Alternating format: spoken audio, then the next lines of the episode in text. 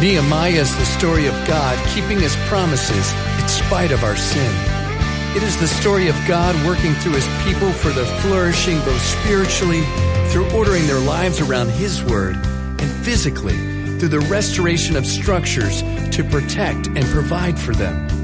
It is the story of the establishment of justice, the restoration of worship, and the declaration of God's mighty acts, the opposition to God's program, and the dependence of God's people in His power to effect change. Nehemiah offers us a sketch of what Jesus has done and continues to do through His church. He has fundamentally defeated the enemies that oppose and enslave God's people so that now, through His continual presence and power by the Holy Spirit, we work to see God's kingdom expanded and His world transformed. Like Nehemiah, we work to renew a city.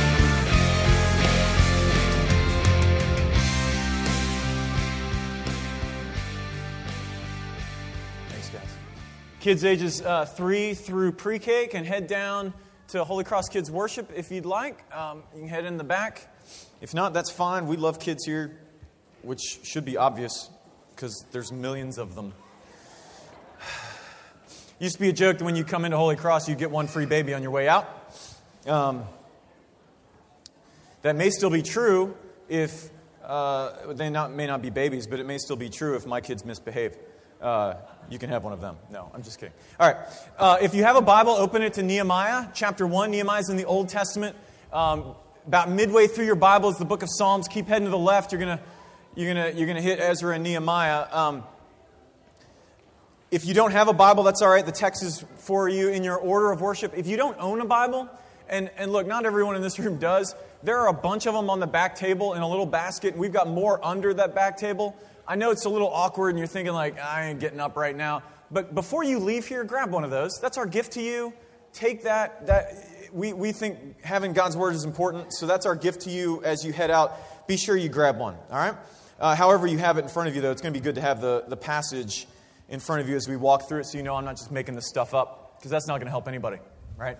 So, if you're new to Holy Cross, many of you are, one of the ways that we often speak is in terms of this thing we call brokenness. Uh, brokenness is uh, one way of talking about the problems that we see in ourselves, those problems we can't seem to fix, the problems that are constantly in front of us, and not just in us, but in the systems around us. We are all broken. I think most of us see that, right? That kind of fits with that kind of millennial, postmodern air. We're, we're all broken. And now we're a Christian church, which means that we have a particular understanding of why we're broken, why our community is broken, but the fact that we're broken isn't necessarily in dispute. And that's why this book is so important. That's why it's so poignant to us today, because uh, Nehemiah is all about a broken people in a broken city. And it's about God's faithfulness in the midst of our brokenness to bring renewal. Renewal not based on anyone's supposed goodness, because it was their supposed goodness that got them into the problem in the first place, but renewal based on, uh, on, on someone else's goodness, the goodness of God, not based on some kind of some excellent leader or financial resources, but based on the leadership and providence of God. But what is this brokenness and why is it here? So we come in the, this first message in the series. That's the, the, the question we need to take the, to the text this morning. So if you have your place in Nehemiah chapter 1, our, our habit here is to stand as, uh, in honor of God's word as the word is read before the sermon. Let us be mindful of this. This is God's word. It is not something that we chose for us. As Christians, we believe that it's God's word that lays claim on us. And even something written 2,400 years ago speaks living words to us now. So hear him in this way. This is God's word. The words of Nehemiah, the son of Hacaliah. Now it happened in the months of Kislev in the 20th year, as I was in Susa, the citadel, that Hanani, one of my brothers, came with certain men from Judah. And I asked them concerning the Jews who escaped, who had survived the exile, and concerning Jer- Jerusalem. And they said to me, The remnant there in the province who had survived the exile is in great trouble and shame. The wall of Jerusalem is broken down, and its gates are destroyed by fire. This is God's word given so that we might flourish. Would you pray with me? Lord, we are in this room from a lot of different walks, a lot of different places. We're bringing lots of different stories into this room. Some of us, uh, we, we are um, longtime goers to church. Some of us are here for the first time walking into a place where people do crazy things like sing together. We've never seen such things, and it's weird and bizarre to us. And the, many of us are somewhere in between. We ask, Lord, that you would meet us where we are. For you, Lord Jesus, came to walk amongst us. We ask that by your Spirit you might continue to do that, to meet us where we are and bring about faith. Lord, preach your gospel to us this morning. Let Christ and his cross come to the fore. Let the one who speaks fall to the wayside. For Jesus, you alone hold the words of eternal life. So speak, for we're listening. In Christ's name, amen. Have a seat. So, one of the things that the new 24, and, and I say new because. Uh, because I'm a child of the 80s and it wasn't present then. But one of the, the, the things this 24 hour news cycle has created for us is more visibility the issues of the world, right? When you see refugees fleeing Syria with nowhere to go, or the warehouses that ISIS has created to abuse and use girls who are trafficked or kidnapped, or ethnic cleansing in multiple places throughout the world, it kind of keeps your eyes off the stuff around you at home, doesn't it? Until it doesn't. I mean, these things that we see around us may seem less extreme, and some are, but they're no less broken. Let me give you some examples. Uh, People Places, maybe you're familiar with that. That's an organization here in town that, that uh, is kind of the primary foster adoption kind of agency in our, in our city. They said they receive 200 requests for foster homes each year. 200. It's not quite one a day. Things like the fact that cycles of poverty that surround teen pregnancy are on the rise here in Staunton, that only half of teen moms will receive high school diploma by the age of 22, and a quarter of them have a second child within 24 months of their first, which further reduces that number. Or how about the fact that three quarters of the kids at one of our elementary school, over three quarters in fact, are, on, are, are eligible for free and reduced lunch, which means that um, they, they reach a certain level according to the, the federal guidelines for poverty, which has an unfortunate correlation to future academic achievement. None of those reasons having anything to do with them. These aren't things that we want to think about, right? Most of us in this room kind of, you know, we, we most of us at least, we're, you know, we, we like the middle class niceties. We keep those things off. Those are, those are distant for others of us, though, they are day to day realities in our lives. Friends, we live in a broken city. But God's word speaks to this, and not in the overly simplistic ways of our political discourse, where we either blame the system or the person. Nehemiah, like all of Scripture, shows us that the need is much deeper. And so this morning, we're going to look at this passage in three ways. Uh, at, at Holy Cross, there's an outline in your bulletin. If, if you're if that would help you to follow along, great, take that out, use it. If not, leave it where it is. But we're going to look at this in three ways. We're going to look at the source of the need, we're going to look at stating the need, and then we're going to look at seeking renewal. Okay? The source of the need, stating the need, and then seeking renewal. Now, as we get into the source of the need, we really need to catch up on this book, right? I mean, even if you've been a Christian a long time, I doubt you've been spending a whole lot of time in your morning reading of the Bible in Nehemiah, right? Psalms, yes, maybe a little Pauline letters, if you're like into that stuff, you do a little revelation because it's woo. But Nehemiah, like what? Yeah, I know. But this is actually a really important part of the biblical story. But to get there, we need a little review. So stay with me, okay? We're going to go through a little history. Stick with me. It's really important, okay? So the Bible tells a story that humanity was created to be in a dependent relationship with God, that we were created by Him to, to, to find our identity, our worth, our understanding of reality, our very life in Him. In Him. But in time, we believed a lie. Maybe you've heard it, maybe you've thought it, that God didn't love us, that He wasn't really for us, that He's out to use us, in fact, and hold us back that, that in fact we could be independent from Him if we simply turned away. And so we did that. We betrayed God, which the Bible calls sin. It's, it's a relational betrayal. We, most of us think of sin, that, that three letter word, as like the breaking of rules, but it's not necessarily the breaking of rules so much as the breaking of a relationship. We broke relationship with God. And when we did that, a few things happened. First and foremost, we became guilty of that betrayal. And I know, look, both of us know, you and I both know, we don't like that idea. We, we've been taught, and our culture has taught us, that any feelings of guilt or residual kind of effects of either, of, of either parental over involvement or someone's will to power, right, to, to force us to move in a given direction. Uh, but you know, you know that all betrayal brings guilt, right? Because you've been betrayed. And so have I. You've done the betraying. And so have I.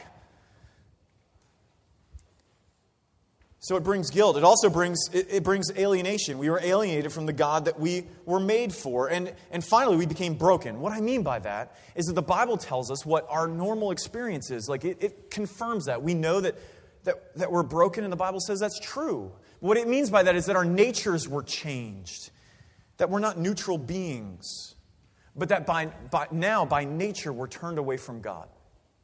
We no longer have to be convinced of the lie that God doesn't love us, that He's trying to use us, that He's out to get us. It's our presupposition, right? But God promised to fix things, He promised to make things right. Note he's, uh, what I just said. He promised to make things right, not forcing us to make them right. And in time, He chose this dude named Abraham who was wor- worshiping false gods in the city of Ur. We heard about him in our, in our uh, reading this morning. He drew Abraham to himself. He told him that it's through his family that the world's going to be rescued. But here's the problem Abraham, like you and me, he was pretty jacked up. And his whole family was too.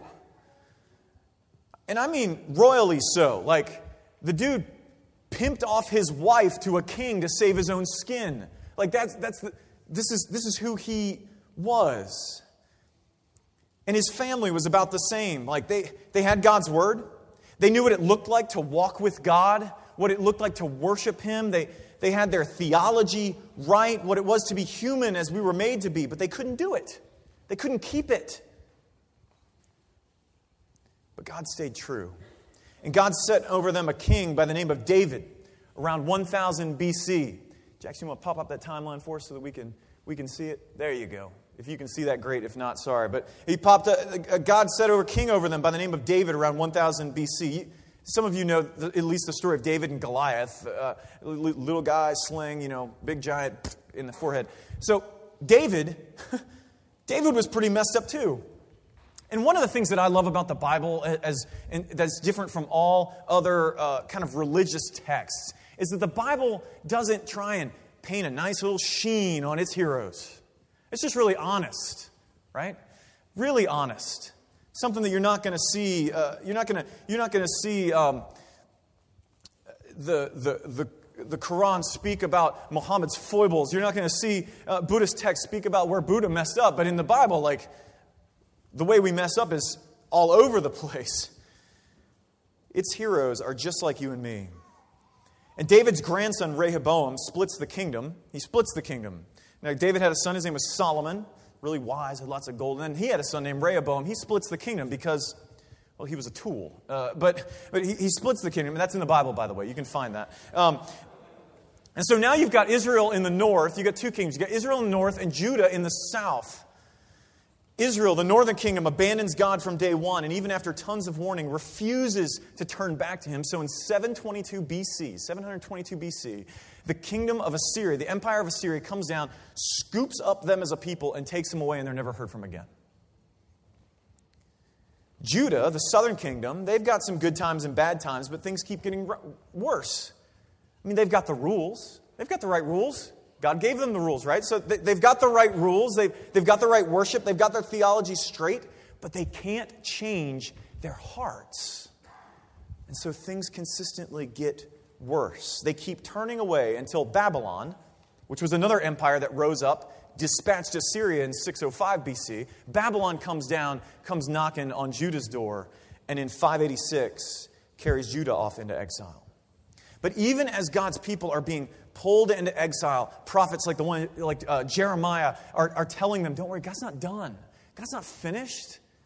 This, this is all still part of the plan God's using this to call you to restore him, to restore you to himself. So Babylon gets conquered by the Persians in 539. You see a, a pattern here? Like empires come, they go.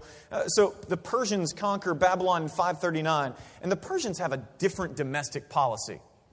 As an empire, they take conquered peoples and they tell them, you can go live where you want. The Babylonians were so mean. They, they were mean people. Go back to your homelands. They, the, and so the Jews begin returning immediately under the leadership of a dude named Zerubbabel. I don't expect to find that in any baby name books anytime soon. Zerubbabel. Uh, so they, they get to go home. So, of course, now all of God's promises are going to be true, right? Everything's going to be great. He's going to forgive their sin. He's going to remove it from them. He's finally going to make things right. But you see, their problem, our problem, isn't geography. And their problem and our problem isn't having whether or not you have the right rules or the right leader. Goes deeper. And so, even though the temple is rebuilt in 515 BC, things are still not right. And so that brings us up to Nehemiah. That brings us uh, to our book and a people in need. Okay? So, Nehemiah is an official in the court of the Persian king, probably Artaxerxes. And, and our text says this in verses 1 through 2. It says, The words of Nehemiah, son of Hachaliah, as it happened in the month of Kislev, in the 20th year, as I was in Susa, the citadel, that Hanani, one of my brothers, came with certain men from Judah, and I asked them concerning the Jews who escaped, who had survived the exile, and concerning Jerusalem. Okay? Here's what's going on. Kislev is, is a month in the Jewish calendar, late November, early December. Okay? Susa is the capital of the Persian Empire. It's in southwest Iran currently. Um, and, and the year is around 444 BC. Okay? About 2,400 years ago. So think back. We are talking nearly 100 years after the Jews were given leave to return to their homeland. 100 years later, that's a lot of time, right? So everything's going to be great. I mean, you've got a new administration, you've got a new governing philosophy, everything's going to be good. I mean, that's what we always think, isn't it? In fact, this is what most of our answers are. Just get a different person in office. Get the right person, get our guy or girl, woman. Get our person in office. Just change the rules you keep. Just get a change of scenery. But you see, even how Nehemiah framed the question is important. He asked about those who survived the exile. If you were Jewish during this time period, you wouldn't have heard the word exile and heard an issue of geography. You would hear an issue of the heart. Because back a little further to the left in your Bible, book called Deuteronomy, it's the fifth book of the Bible, okay? Deuteronomy, uh, tell, God tells his people in that book about what it will look like to walk with him. And then in chapter 28, he gives a list of consequences. Here's what happens when you don't walk with me, when you turn away from me, when, when things go bad. And, and the last and greatest of these consequences was exile. So Nehemiah's question, how are the Jews who survived? How, how are my, how's my family? Nehemiah's question is, how are we doing? Is the exile over? Have things returned to normal? And the answer he gets shakes him to the core. So let's look at it. Let's look at stating the need. And, and first, with the renewal of a community. Look down at verse 3. Hananiah says this to him The remnant there in the province who had survived the exile is in great trouble and shame. The wall of Jerusalem is broken down and its gates are destroyed by fire. Now, this is hard for us to understand because we don't live in a world where there are tons of walls, right? We don't live in cities surrounded by walls. We don't need them. We are supposedly governed by laws. and so we don't, we don't need such things. But let me explain about, a little about what walls and the gates of a city meant in the ancient Near East. First and foremost, and this makes sense, this is duh, walls are protective, right? Walls keep bad guys out. They, they keep things okay. Without your walls, a city was open to marauders and outlaws of various stripes. But walls also provided an identity. They provided a source of pride. This is my city. This is what marks out my city from the country folk out there, right? This is our city. So it's an identity marker. Gates were far more than big doors. The city gates in the ancient Near East were the place of um, governance. It's where the, the people who ruled the city, they would go sit at the city gates. Why? I don't know. Apparently, better air conditioning or something. They sit at the city gates to do their ruling. It was also the place where economic things happened. The merchants would set up right there in the area. And, and of course, obviously, gates provide safety. And so they would be closed at night so that people felt safe in their homes. So here's the thing to have a city with no gates and a city with no walls meant a city where people could not flourish. There, there's no possible way, there's no hope for their safety, there's no hope for their governance, there's no hope for their provision. They can't have an economy. And so, if there are people living in Jerusalem at this time, they are living in an urban desert. One scholar puts it this way reducing a wall to rubble symbolized the breaking of the bonds of community. The community has been destroyed. And even a hundred years later, it's still destroyed. This community is in need of a place where they can flourish. But more is said because he also notes the people. He talks about the renewal of a people. Look again there. He says, The remnant who has survived the exile is in great trouble and shame. Okay? This is important, so listen close. Because you see, it's easy for us to think, well, Wall's broken, gates burned down. I got an easy fix. Build the wall, put the gate back on, right? I mean, that, we think, okay, th- no problem. We just fix the wall. That's, that's easy, right? Because that's, that's what middle class America focuses on. I got an answer make the structure better. Make the structure better, everything is better, right? But listen, remember what we said. Why was the wall of Jerusalem broken down in the first place? It's broken down in the first place because of sin, because, because of exile. And that's why Hananiah says that these people are stuck in trouble and shame.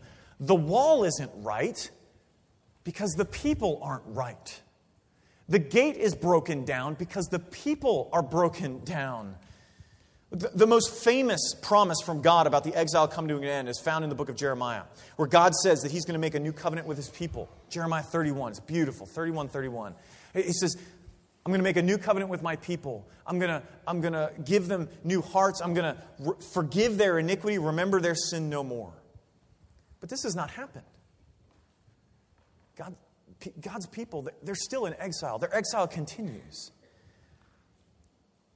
But remember, exile was not the arbitrary act of a petulant deity, it was the last ditch effort to get the attention of his people. It's the last ditch effort to get the attention of people who were in a promise bound relationship with God. Because you see, the Bible is very clear that we were made for God, made to flourish in relationship with God. And in all of these structures that we look to, all of the just, good, merciful structures, we're meant to line up under that. So here we have a people still alienated from God, and that is being lived out in structures that have failed. Like I said, the walls of Jerusalem are torn down because the walls in these people's hearts are torn down. The community has disintegrated because the relationships of people with God have disintegrated. And so the problem goes much deeper than bricks and mortar. Something needs to be done, not just with walls and gates, but with hearts with sin and with shame. But so what, right? like I said, this is an account of like 2,400 years ago. Big deal. What could this possibly have to do with us? Well, let me help us see uh, that a little bit because you see, our situation is not unlike the account of Jerusalem, though perhaps less dramatic. So we seek renewal. Let's talk about renewing the source. We live in a society, believe it or not, without walls. Now, look, what I mean by that is not rules. We have plenty of rules. but when we hear stats like those I told at the beginning, and our indignation rises up, and it does, doesn't it? I mean, we're not heartless. You hear things like kids who don't have a chance to succeed. It's just the deck is just stacked against them.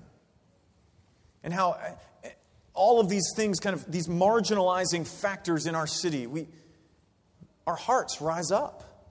We see the brokenness around us and we want it to change. But the problem is that we immediately run to structures and systems. But, friends, our community is broken because we are broken.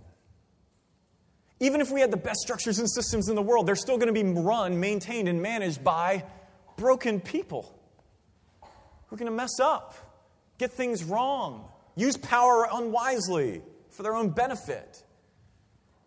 Have unintended consequences of very good intentions. But Think back to the story of God's people. Here's a group of people who got the rules from God Himself. They got their structures from God Himself. What if, what if God showed up and said, Hey, you want welfare reform? I got it for you. Here it is. Here's what you need to do. Here's how you care for the poor. Here's how you maintain uh, justice in your society. Here's how you take care of the poor and margin. Here's how you do debt relief. Realize the Bible even gives a plan for debt relief in the Old Testament. Got it all. But none of it worked. And none of it worked because our problem, friends, is not that we don't have the right rules. We don't need better rules. We need a better ruler. We don't need reforming. We need rescue. The Bible tells us that the world is broken because we are broken, but it also tells us that God promised to see both renewed, and that is why Jesus came. The great difference, and I was a world religions uh, major in college, so trust me when I tell you this the great difference between Christianity and every other religion is that every other world system gives you a to do list. Here's the steps to, to follow. Here are the pillars that you have to do. Here's the, the path that you've got to run down. Do these things. Be tolerant towards everyone, but intolerant people, and, and everything's going to be okay. But Christianity doesn't do that. I know we're confused and You're like, what? Yes, it does. You just said God gave these rules. No, Christianity doesn't offer a to do list, Christianity offers you a done list. It isn't a set of steps to get back to God, it's a story of how God came to get back to you. And here's why that matters. The Bible says that our problem, listen close, our problem is our hearts, that our hearts are bent towards independence from God. If our problem is behavior, no, that, that's not an issue, right? Most of us in this room, we're really good with changing our behaviors, at least for a few months, right? We, we can do behaviors. But you can't change your heart because your heart can be bent away from God. You can be really moral, really nice, really religious, and really independent. Really independent from God. Your heart can also be bent away from God, and you can be both really immoral, really notorious, really irreligious. More than likely, if you're anything like me, you're just a mix of both, right? The point is this all of us, every one of us, I don't care if you've been a Christian longer than you can imagine, or you've been at least going to church as long as you can remember. You've done the Sunday school thing. You got all of your stars on the little chart. You did Royal Ambassadors, or depending on your age, Awana, and then you, you know, maybe you're, or, or, or, this is the first time you've ever been in a place like this. All of us, every one of us, by nature, by nature are now independent of God, and you cannot fix your independence problem independently. That is why Jesus came. Because you and I couldn't be dependent on God, God came in Jesus to live like we couldn't perfectly. And then, because we had betrayed God, Jesus bore the weight of that betrayal in our place. That's what the cross is all about, right? That's what forgiveness is. Listen to me. Forgiveness is always the betrayed one bearing the weight of the betrayal for the betrayer. Always. Whether you are forgiving somebody for, for uh, calling you a name, forgiving them for, for taking 20 bucks out of your wallet, stealing your car, uh, whatever, it's always you bearing the weight of the betrayal for the betrayer. That is what God did in Jesus. And now, when we place our faith in Jesus, instead of our own abilities, instead of our own methods for self improvement, or our own ways of finding satisfaction, an exchange happens. His perfect life becomes credited to us, and his sin bearing death is also credited to us. In other words, we get his perfection, he takes our sin. We are restored to God, reconciled to God. It isn't about what we do, it's about trusting in what He did. Which means that at the end of the day, Jesus came and died for lots of different kinds of people for professors and politicians and police and pushers and prostitutes and pedophiles and everyone in between.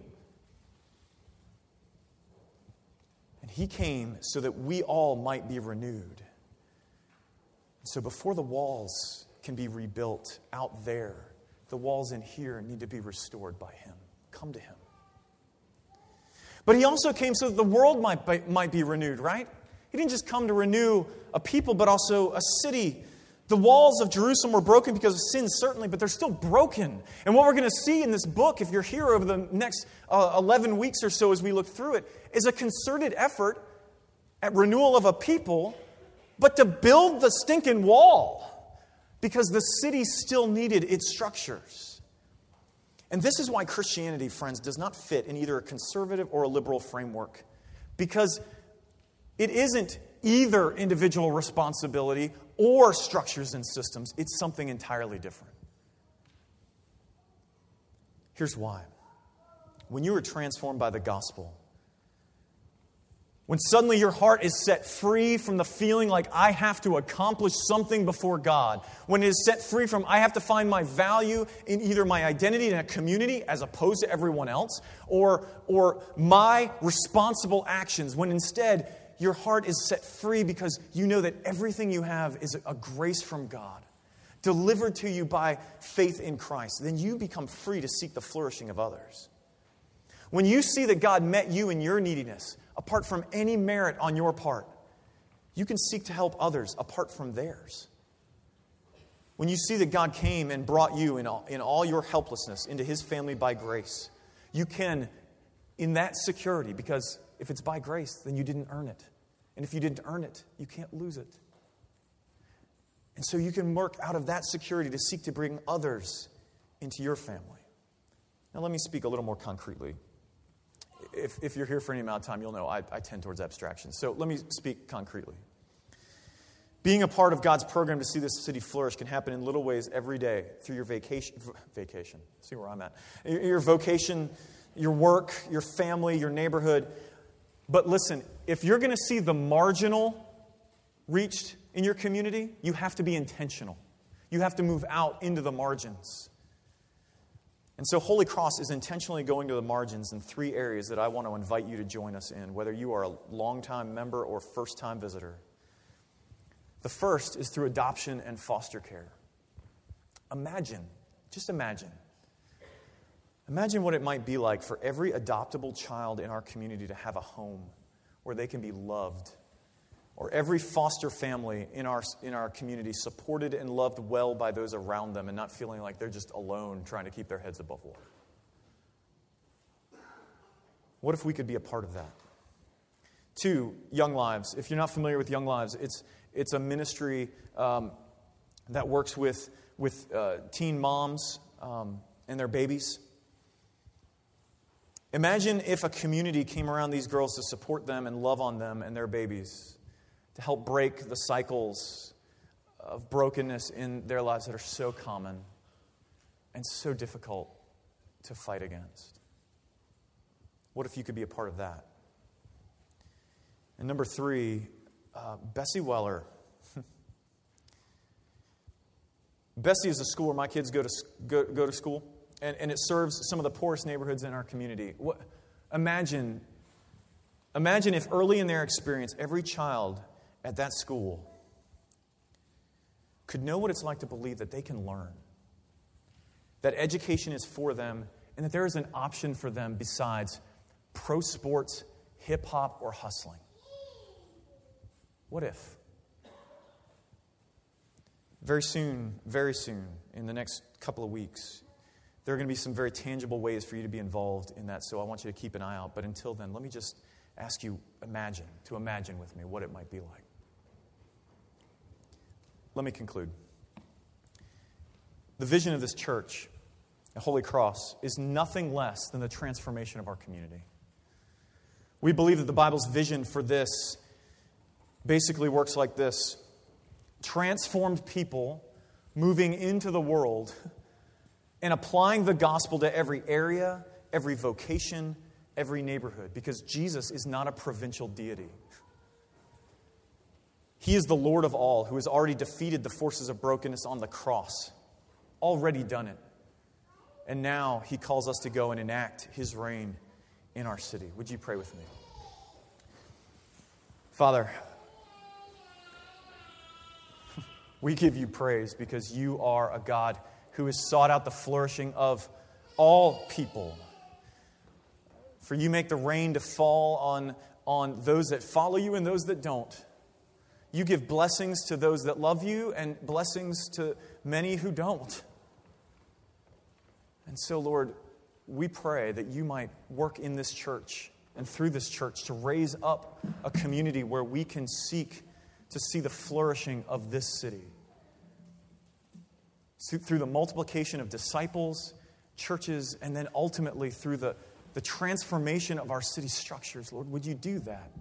To see, especially these three things that we're asking for for, for the orphan to be brought into families, for cycles of poverty and brokenness to be changed and for children to be blessed. Would you work? As you do it, Lord, we'll give you praise. As you transform us to be agents of transformation in the city, we will give you praise. And we ask that you do all these things in Christ's name. Amen.